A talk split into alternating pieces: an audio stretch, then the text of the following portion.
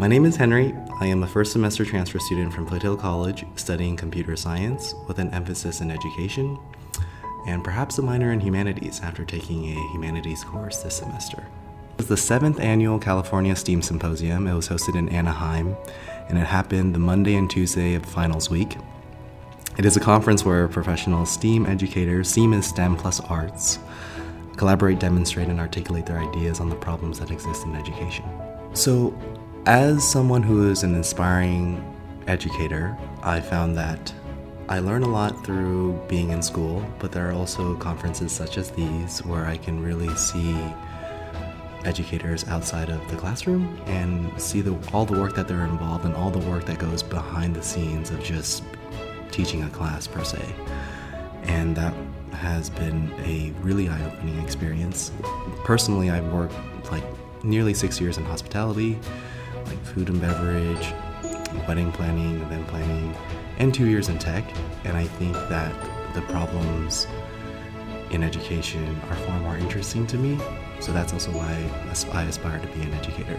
So at the symposium, they did a really nice job of organizing what people's interests may be and aligning them to find the breakout sessions and the talks and the presentations and the workshops that align to those interests. So, for example, they had an app where you can filter your interests. So, I was interested in equity and student success, and those were two of the categories. So, I would filter all my breakout sessions so that it would serve those topics. But what really stood out for me were the four keynote speakers. Two of them were Kareem Abdul Jabbar, a retired professional basketball player who played 20 seasons in the NBA. He was being interviewed by Tony Thurmond, an American politician and the 28th current California State Superintendent of Public Instruction. They both had tremendous stories, really inspirational from the standpoint of, you know, didn't have a lot of um, academic privilege growing up, but still made it and really made it happen and are trying to address some of the issues in system. The third keynote speaker was Ellen Ochoa, a Hispanic American engineer and former astronaut and the director of the Johnson Space Center. And she was actually the first Hispanic woman to go to space uh, when she served on a nine day mission abroad in the Space Shuttle Discovery. So many of the educators I networked with, they all aspired to be astronauts when they were younger. So just to see like their faces light up when they were talking about Ellen was really cool to witness. My favorite keynote speaker, the last one, was Christopher Emdin. He's a tenured professor at the Department of Mathematics, Science, Technology at the Teachers College of Columbia University. And what I admired most about Christopher's speech was his courage to really challenge some of the viewpoints and beliefs that I think teachers go into the classrooms with, which is as long as I'm delivering content and really thinking about how to do that concisely, with clarity, and with purpose, then my students will achieve those learning objectives that I set for them. However, the reality is that is not the case, as demonstrated by the achievement gap that we see in our classes, but more so just oftentimes the faces that our students have during class, right? I think teachers are quite smart in a sense that they know when students are following along to their presentation and they know when they're not. So Christopher was really trying to encourage teachers to think about that entire art as hopefully just as much entertaining as it is educational. So really adding a lot of perhaps engaging activities into their precious lecture time or getting to know their students.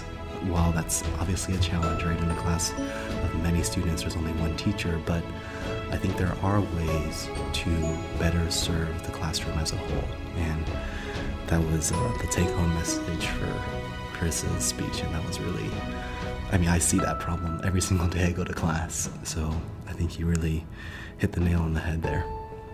I recognize that society has created a large number of problems, including but not limited to racism, income inequality, exponential return on capital investment, climate change, and education.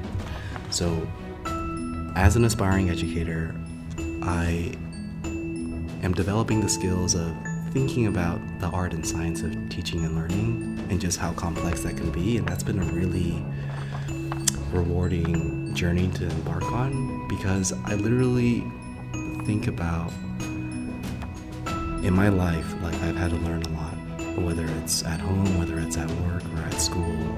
And the sooner we as individuals or me as a student can define learning for myself, the sooner I can realize when I have deficiencies or when I have struggles or am really just having difficulties on learning something that it's a process, right? At the end of the day, whatever we're trying to learn, whatever we're trying to accomplish, it's a process that takes time and it's that time is going to result in a change in perhaps knowledge, beliefs, behaviors, and attitudes as and it's not something that's done to us, but rather something that we do to ourselves. But oftentimes in our life, it feels like when we are pressured to learn something, it's like, okay, let me just shut my ears and, and listen and take notes and, and study. But but rather it's a dynamic process and, and when it's working in its most beautiful form, it should be like a symbiotic relationship where you are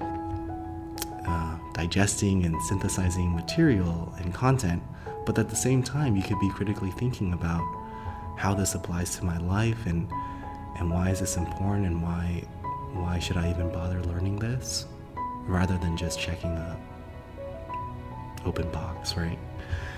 So I think in education in particular, there's a broken talent type pipeline. Like about I think 1.2 million students enroll in college every year, and only half of those graduate in six years. And then another small fraction of those who graduate actually find jobs. And that's not to mention for the ones that do have jobs, many of them are disengaged with their work and admit to like procrastinating two to three hours a day during the clock. And I think that's an issue.